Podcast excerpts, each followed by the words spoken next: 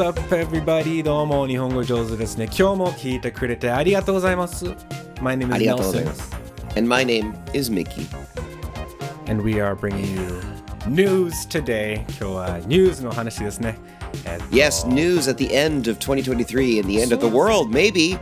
Who knows? やば Who knows? っていうところまで来てますが、世界の終わりでしょうか。えーまあでもあの一応今週ニュースは今年最後の回ですね。で次が、えっと今週の木曜日の夜9時から生配信ですね。これいつもね、あの Patreon パトロン限定の生配信ですが、最後の破壊ということで、ね、皆さんが生配信ぜひ見に行ってください、YouTube で。えリンク、後でいろいろ、あ貼りましょうか、今日。ね、ちゃんとそう作って、だね。あの貼ります、貼ります。はい作っときます。じゃあ、ディスクリプションにちゃんとあの、えーリンクしておきます。皆さんよかったら、は日曜日、土曜日、木曜日の21時、夜9時から、Best of 2023 Movies。ちょっと映画。すごいことになるよ。ね、ちょっと映画の話をします。皆さんもぜひね、あのちょもう全然もう参加して、ね、好きな映画とかそういうのいろいろコメントとかで、えーチャットでも書いていただければ楽しい回になりそうじゃないかなと思ってるんですが、で、なんかこの回はマジでみんなで参加して、みんなも、みんながゲストとして、Yeah もう出演するぐらいの勢いでいいよね。この映画が良かった、あの映画が良かったとかって話をみんなでやっていければ。ねって感じかな？これがまあうまくいけば、もしかしたら来年もうちょっと一般的な生配信するかもしれないっていうね。実験的なうんものでもあるので、皆さん、そうそうそうそう。えーえーよろしくお願いします。ご協ご協力のほどお願いしますぜひ。はいあとミッキーどうですか？最近忙しい。バスケ結構調子いいいいらしいね。バスケがね見事にねビーコルセアーズ連勝あのしま連敗を止めてからの連勝が始まりましたもう選手たちの動きも違いますもうねじゃあ流れも違う、うん、チームがちゃんとできてるって感じが、えーしてきて嬉しいです。天皇杯もね勝ち進めていって次はクォーターファイナルが1月10日に待ってるので楽しみですね。いいね。ただまあ忙しすっげえ忙しいですね、うん。まあ、それはね、もうあのアナウンス、アナウンサーとしてね、参加しているミッキーもね、アナウンサーだけじゃなくて、いろいろ選手のインタビューとかね、もう結構いはいろいろやらなきゃいけないことが多いから、余計に、ね、こういう時期っていうか、多分盛り上がってる連勝だし、なおさらみんなテンション上がってるし、大変だろうな。そうですようん。なかなかあのいい感じですよハイプマンもやりますしね Let's go! ね Let's go! crazy, everybody! What's your three point call? あーカブーム Kaboom! いいね。Three あれだ。point! カブブーームがほらもともとあるじゃん。教えてもらった。ブームそれだとダメだな。でも海賊だし大砲がいいなって思って一応カブームにしてるけど変えた方がいいかもしれないですね。まあでもあのそうそうそうそう。えー、って感じです。まあ他にもあデルソーは最近でもやっぱ忙しいです。バッタバタですか？まあまあ、でもあの、いよいよいよいよ、あの、年、まあ年末、ね、年越しに向かって、落ち着いてきた印象はあります。でもそれをいつも言ってる気がするので。えーそうっすね。まだりませんが、まあでもあの、はい。あのちょっといろいろ年末はクリエイティブなことしたいな。ちょっと書き物だったり、音楽だったり、映像だったり作りたいんだけど、ミッキーはどう最近作ってる？私ですね以前 iPhone15 Pro Max を手に入れたという話をしたじゃないですか、えーその際にですねなんかレンズとかも買ったっていうのをニュースレターで書いて、とうとう、えー、と映像テスト映像を撮ってみました。はいはい。コントを撮りました。無駄な無駄に綺麗な画質と ものすごいレンズでくだらないコントを撮って今絶賛編集中なんですけど、いいですねまあ、。早速ね1回目使ってみたんだよねどうですか？使い心地は？あのねよかった、マジでいいすっごい使いやすい三脚にもつくっつけられるし持ちやすいしあの基本的に使い方はすごく楽で俺はモーメントっていうアプリ使ってんだけど まあ細かい設定ほとんどできます。唯一いろんな課題が見えたのがやっぱ照明関係が難しい、iPhone の画面いくらプロマックスでもちっちゃいから気づかないところが多い。うんうんうん。うん、印象。だから多分エアプレイミラーリングであの iPad にミラーリングとかしないとちょっと難しいかなのなるほどねその iPhone の画面で全部見ちゃうと余計に綺麗に見えてしまうっていうか。そうファインダー、ねでもやっぱりちょっとちっちゃいから細かいところが見えないとか。そうだね。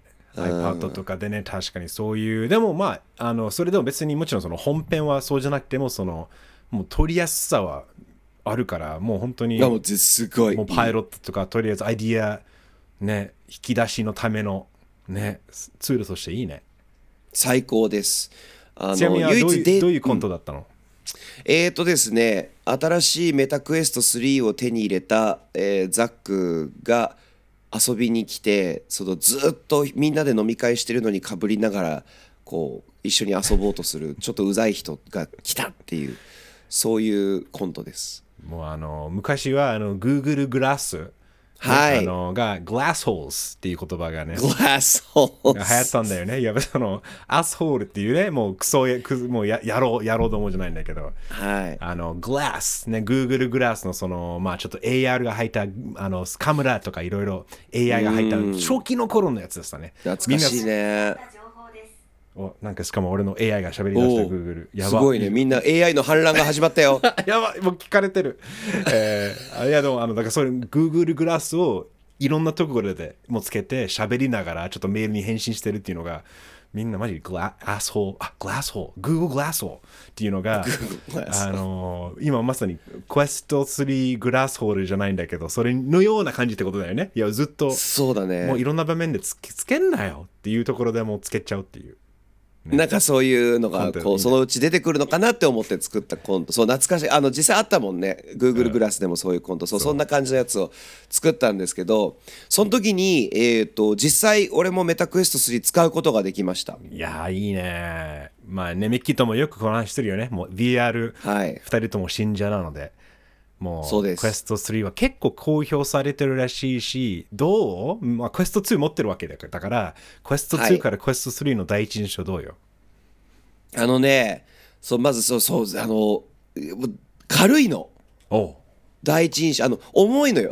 何言ってんだこいつみたいな。年末だからね。ちょっとこう疲れてんだけど。実際の、えー、と確かあの重さは2より3の方が重いらしい、えーただはめてみるとちょっと薄くなってるから、あの目の前に来る顔のところにくっつく画面の方が薄くなってるので、軽く感じるのよね。まあ、バランスが取れやすいっていうかね、もっと前よりは、その出しゃばってない分。ね。そうそうそう、出しゃばってたよ。そうそうそう、出っ張ってるところが、あれ出しゃばってるレベルだもんね。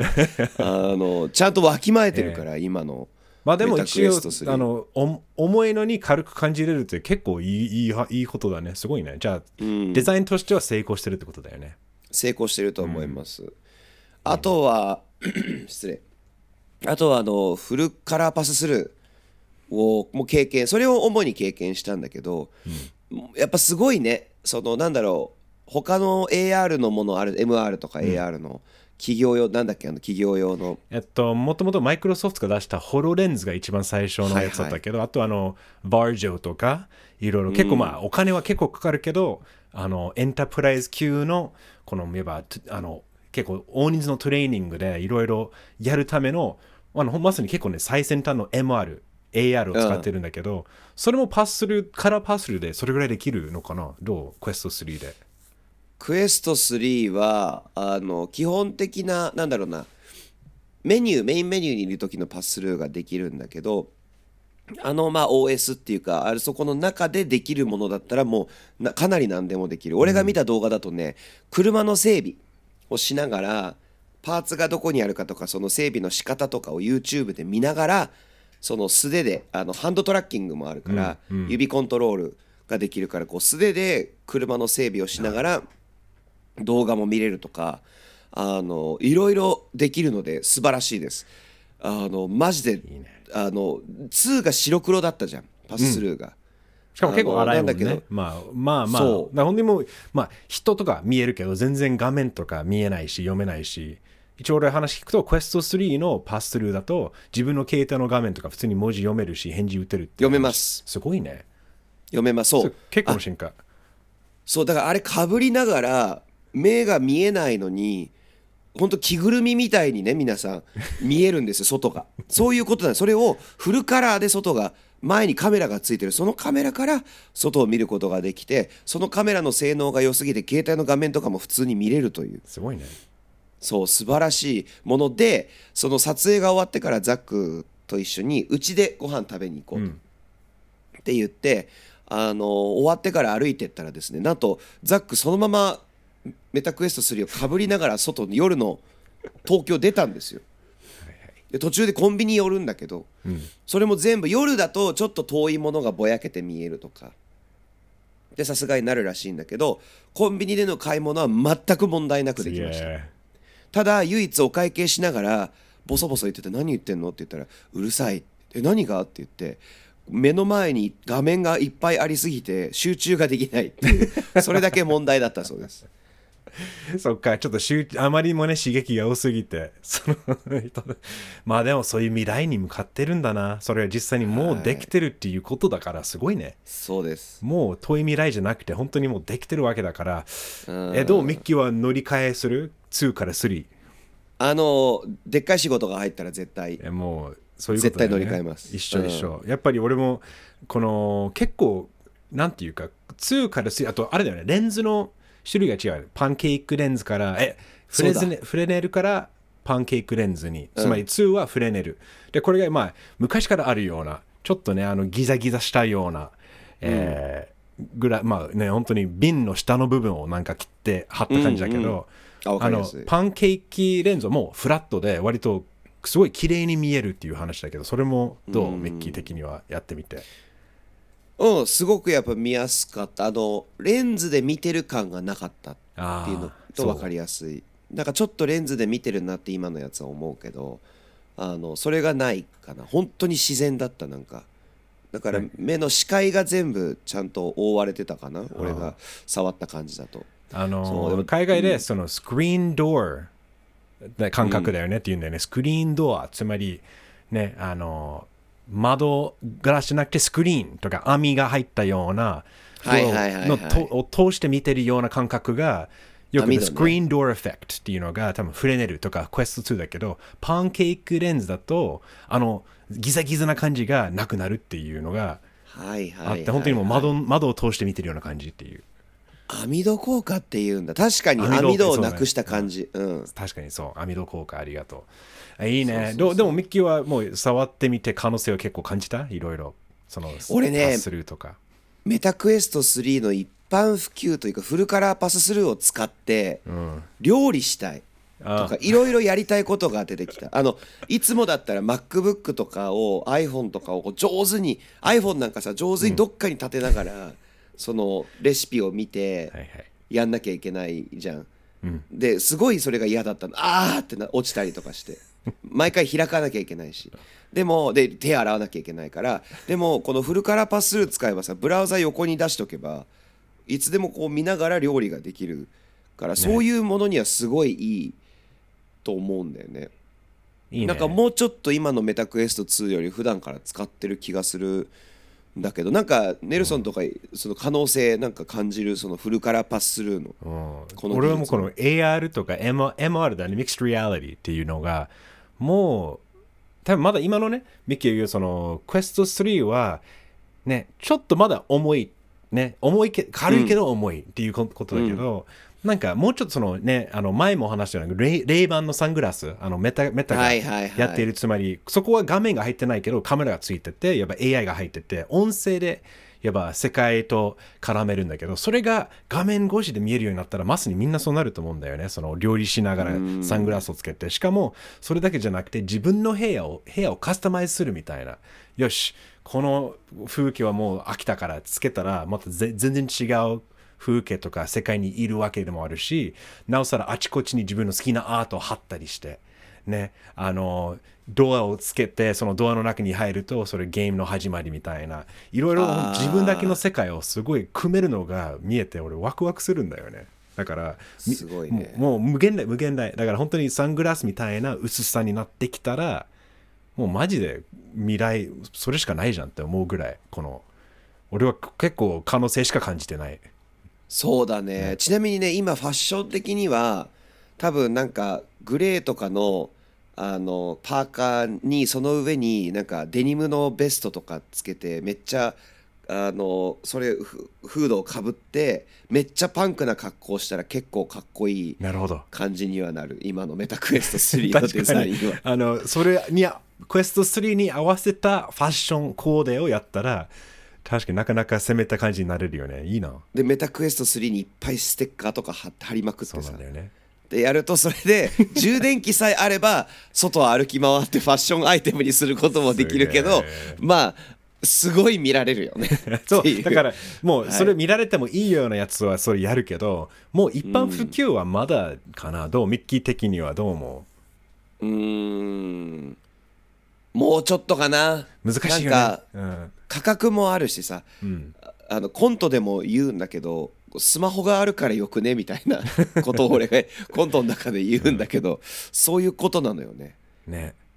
うん。あとまあやっぱり日本にそのまあ狭さ？その部屋の狭さとかはい、がの限界はやっぱりあるんだよね。俺も、ミッキーと俺はね、一応その場所を作れる。あとそのまあ、クエストのいいところは無線だよね。クエスト2とかクエスト3だから。そしかもスタンダードンとかゲーミング PC なくてもできるから、そこはどんどんどんどんハードルは下がってきてると思うけども、結局、広いスペースがないと最大限に遊べないっていうのがうそうなんですよ、ね。だからちょっとなんか日本は本当にみんな絶対好きもうやったら間違いなくハマると思うんだよねこれすげえなもうここまで来たの？VR とか。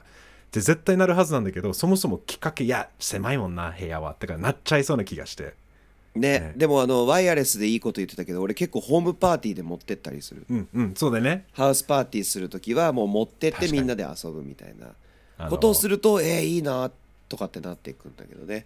でも本当スペース問題っていうのは大きいと思います。なんかいいアプリとか最近ある。俺最近ちょっと触れてなくてそうだからでもそそれ次第だよね。そのやっぱキキラーアップキラーアプリだけど、あの噂によるとこれクエスト3買うとついてくる、多分まだそのえっとまあキャンペーンが続いてると思うんだけど Asgard's Wrath 2っていう Asgard's Wrath 2あのカタカナ発音わかんないけどアスガルドとかじゃない？アスガルド・ラス2っていうあのゲームがなんかねティアキンレベルだってもティアキンレベルどういうこと？VR 界の VR ゲームの中ではここまでのオープンワールド RPG も90時間ぐらいかかるらしいよ。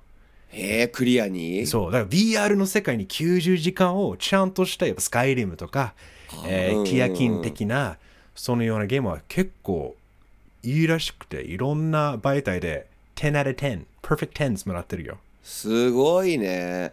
だから Quest 3買ったらもうついついてくるわけだからもう Meta も相当自信がああるんだろうなって思いながらもしかしたらこれがゲーマーにとって killer app になるんじゃないかなって。うん。だからアリハーフライフアリックスとかさ一応それも言われてたじゃん、でもやっぱりゲーミングはい。PC とかされ、ゲーミング PC の上にはあのねメタクエストなくてその、ね、ヘッドセットも必要で結構そこはハードル高くてどんどんどんどんこのスタンダードオンねうん。無線で遊べるクエスト無線3でこういうゲームが出てくるともうみんな買い始めるんじゃない？って思いたいけど。まだややってないから分かんないけど。ああちょっとやってみたら今度また話しましょ Yes ということでもうたっぷり VR の話をクエスト3たっぷりの話をしましたがはい。次いもう一気に変えましょう。うはい。一気に変えます。えー岸田内閣の支持率が暴落してますねあの暴まあ落しているという、暴落しているっていうか、もう前からね、だいぶ、だいだいぶね、あの、低くはなってたんですが、なんと、これは、えっと、毎日新聞はね、17日、世論調査による岸田内閣の支持率が16%です。もう、わお1割、1割台きました。えー、と報じました。そして不支持率はなんと79%。もうほぼ8割の国民たちが不支持だと。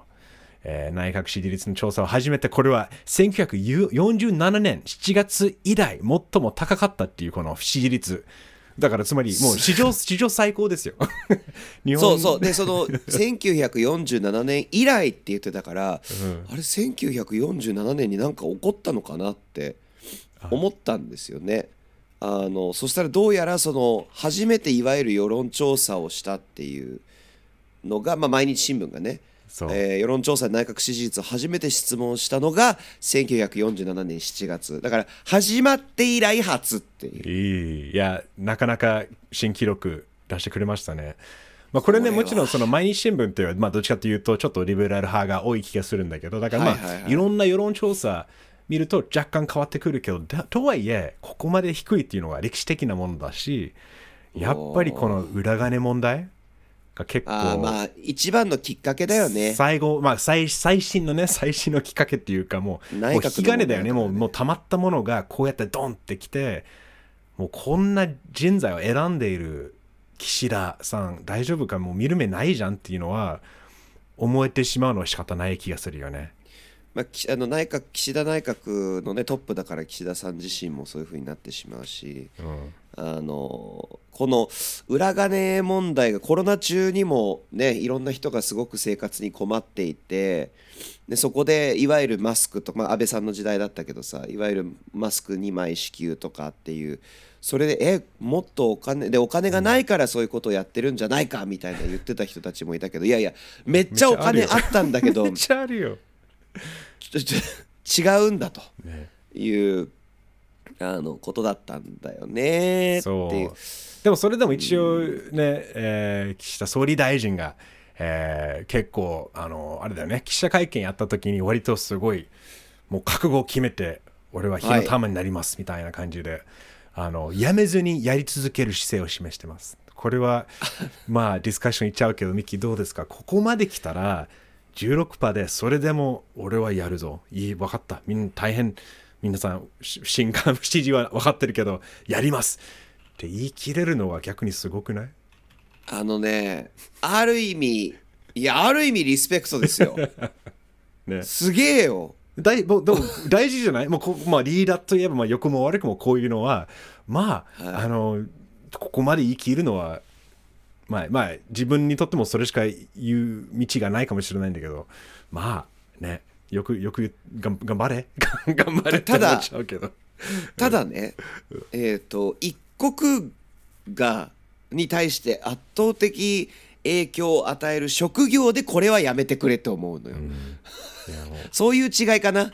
なんかその他のねものでいろいろガーって言われてるけどいや俺は諦めないっていうふうに言ってるんだったらすごいじゃんみたいな。まあ自分がそれに賛成反対してる関わらずすごいじゃんと思うけど国が絡んでるとちょっと一回、あの国のためを思ってねうん。こう動いてほしいな。でも結局この政治家というか政党とかっていうのは自分たちがねトップになりたいって欲になる党が多い。そうじゃないと思われるけど党が多いのでしょうしょうがないよねっていう。ふうに思うけどネルソンはどうどう思ってるの？これ。まあ先週もねこの話を軽く触れたんだけどやっぱりあのもうやっちゃったね自民党って。つまりもうもうもう後戻りできない気がするよねこれは。もうつまり安倍派があんまりにもずっと権力の座に立ってていまだにこの安倍派の議員がたくね上の、えー立場とかまで行ったりしててやっぱりもう自民党内でやっぱりなんていうかもう分分裂するしかないと思うんだよね。やっぱりそれを、いや、安倍、その、まあ、その考え方を貫く、いや、そこは政治資金で大丈夫だったっていう人と、いや、やっぱり違うじゃん。言ってること違うじゃん。もうちょっと堂々とやろうぜっていう層が、もう実際に出てきてるんだよね。その、いえば、あの、告発みたいな、いや、喋るなって言われましたよとかっていうのを、やっぱりいろいろ議,、ね、議員たちも出てきてるわけだから、もう、あのいわばそのジャニーズ問題と同じ感じで、まあ、一回この、まあ、パンドラの箱もうは開けたらもうもういろんな人がこれをチャンスに自分の言った方が政治的な地位上がるかもしれないしいろいろこのみんな動き出し考え出すからもう後戻りできないから自民党の終わりの始まりに見えるしこれ政権交代なんじゃないのっていうのをもう今しかないと思うけど逆に。これ変わらなければ。ミッキーはどうこの政権交代の可能性は？政権交代はしないってここまで内閣がの支持率が低迷していてであ内閣内でもこんなにたくさんの問題があってでその支持率16%だとして。でこれで選挙をしてこのまま自民党が政権を取ったままになるといよいよ国民の問題もあるんじゃないの？ってちょっと思ってあうん思っちゃうそのうん。やっぱりいい加減ちょっと政治に関心ないのかっこいいをダサいに変えた方がいい。なんか。なんかちょっとあるじゃん。え政治に興味あるとかないしみたいな。なんかね麻生さんがすごい喜んでるけど政治に関心がない国民はいい国民だって言ってますからあのただねあの人の言ってることはちょ間違ってますからねそれに関しては、はっきり言いますけど、あのなんだろう政治を持ち込むなとかっていうのも俺似てると思ってて。だからといって全てに政治入れる必要はないと思うんだけど政治を持ち込むなとかまた難しい話とかしてないで笑ってようよとかっていうなんか、国が大変だけど笑って頑張ろうじゃねえんだよって思う瞬間なんだよね、今が。いやいや笑ってもいいよ笑う笑うよいっぱい。ただその今問題が起こってるのがその何天才ではなく人災でもあるっていうのが分かったわけだからあのそこは僕らが変えられる力で変えていかないとただヘラヘラしてるだけになる。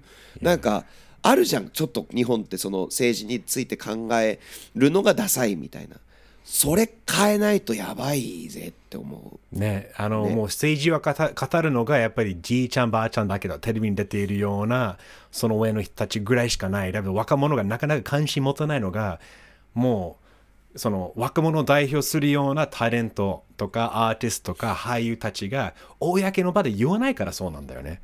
自分の支持している生徒とか、こういうふうにみんな投票行く投票しましょうってもうなんか薄っぺらいんだよねいや投票する、この人に投票してなぜかというとこういうふうにしないとやばいぞっていうぐらいまでいかないと動くわけないし、だから俺も今回ミッキーが言ったようなこのこれで変わらなければもうずっと変わらないんだなっていうずっとまあ自民党っていう名の、まあ、独裁国家まではないけどやっぱずっと同じ、もうほぼなんかそれに近いような権力を持っているような自民党になってしまいそうな気がして。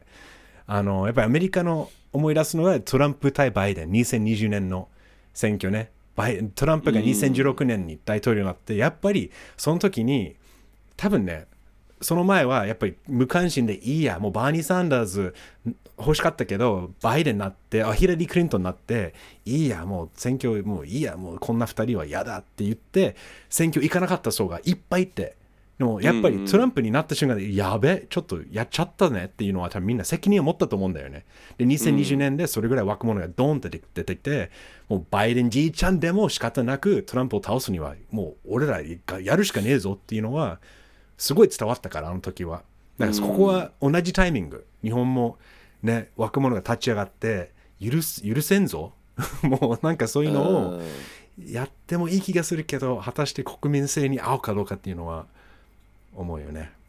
なんかもう一回そのアメリカの問題はさその二党制っていうのが俺は大問題だと思ってて他の党が何もできない。だから、えー、仕方がないこっちにしようっていう投票の仕方。でも日本ってまだその場にも行けてない感じ、ほぼ一党制になってしまってる上にそもそも投票にそもそも行かないみたいな。あの大問題があると思う。あとさっき言ってたさその芸能人とかが若い人たちがこの人に投票しようとかっていうのも日本のコンテクストを利用してもっとただ投票しようだけじゃないネルソンの言う通り何かがあるといいよね、どうしてもなんかこの人に投票してくださいって言っただけで賛成してても反対しててもものすごい非難をされるわけよね、うん、誰に投票するか言うなとかっていう。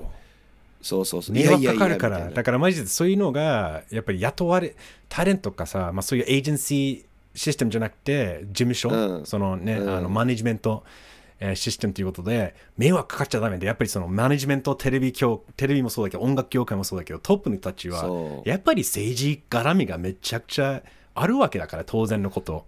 だからこそまさに自分たちが売り出している一売れているアーティストがちょっと待ってあの都合の悪いこと言ってしまったらいろいろ言われるからちょっとみたいな。風潮がもう終わりにしようぜ。そうだってメディアとしてどうなのっていう、ね、芸術え本当にアーティストなんですかって思うしあの、はあ、これ言っていいのかな。行く行くか。えー、っとうん日本の芸能界はほぼ広告塔なんですよ。まあ広告塔ねなるほどほぼ広告なんですよ。はいはい、で例えばハリウッド俳優が、えー、テレビ CM に出るのはダサいっていう風潮があって日本は日本の俳優女優がテレビ CM に出るとすごいなんですよ。で、うん、これは悪いことじゃないよ、うん、別に文化の違い。いい CM も面白いし日本の CM アメリカの CM より全然面白いから。うんあのいいんです。たださっきネルソンが言ってたような言えないことがたくさんある。特に政治においてとか。でちょっと政治の話をしただけでああなんか政治の話をしてるこの人は。ただあなたは何芸をやってろとか最近だと奈良義朝さんがなんか出した時にあもう奈良義朝も終わったなとかって言ってる人もいたんだけど。いやいやいや同じ人間なんだから。広告塔じゃないんだよってはって気づいた時があって、うん、そっか。残念ながら日本のその芸能界っていうのはやっぱ広告業が主流になっている。100%悪いことではないんだけどその影響で今こうなってるよねっていう。あなんか仕組みだよね。ビジネスのそういうまあ広告ビジネスがそうやってエンターテインメントビジネスにものすごく影響を与えるようになって、まあ、その仕組み自体がもう日本だとできてしまってて、ね、良くも悪くも悪い面もいっぱいあれば、まあ、いい面もあると思うしなんかそこも考え直すタイミングだね。やっぱりこの結局さこの、まあ、電通問題もあったじゃん。そのオリンピック問題とかさ、うん、ね、賄賂とかさやっぱり結局お金、うん、もうお金じゃん。先週も続きマニマニマニっていうかこれがもう本当に世の中を汚くしてしまってるっていうのがなんかどんどんどんどん見えてきてるからもう終わりにしようぜっていう。うんね、ただアンダーグラウンドでは面白いものいっぱいあるし100%って言ってるわけじゃないけど一回ちょっとそれを踏まえた上で今の俺のこと言いたかった。ただちょっと考えてから言おうと思って。いやそう上手に、まあ、なんだろう。リスペクトをねもちろん2人ともこの芸能界の中で仕事してるわけだしあのそうそう こうなんだよとかってただ投げ捨てに言ってるわけではないってことだけ、あのこう一応分かって念頭に置いていただきたいんですけれどもあの結構そういう風潮があるっていう。うん、ふうに思うなって感じ。いやだからもう変わる時期ですね。岸田内閣のこんな支持率になって。あのまあでも果たして変わるでしょうか皆さん。皆さんの意見を聞かせてください。ハッシュタグ日本語上手、ね、やっぱりこれ聞いて、これ見て、あの最近のニュースを読んで、やっぱりちょっと変えないとなっていう気持ちにはならないんでしょうか。あの本でぜひ日本語上手パーで gmail.com メールでもいいんで長長く、えー、書いてください。お待ちしてます、ね、そうですよ。さあ、えー、今週木曜日夜9時から生配信みんなで参加して遊びますせ、えー、です。であのー、パトロン限定のアフタートークこれからエンディングの後に、うん、えー、流します。今日はえっ、と年末年始の予定イェイあとクリスマス。1週間あと1週間だよ。来週だぜ。イェイちょっとクリスマスと年末の話の可愛い話をします。この重い話の。はいもない話。はい。えー、というわけで Thank you so much everybody for coming again. We love you all. Yeah? 2023年残り1回です。生配信の回で、wow. えー、よかったら皆さん遊びに来てください。Otherwise we'll, you'll hear us on Friday. Bye. See ya 本語上手ですね。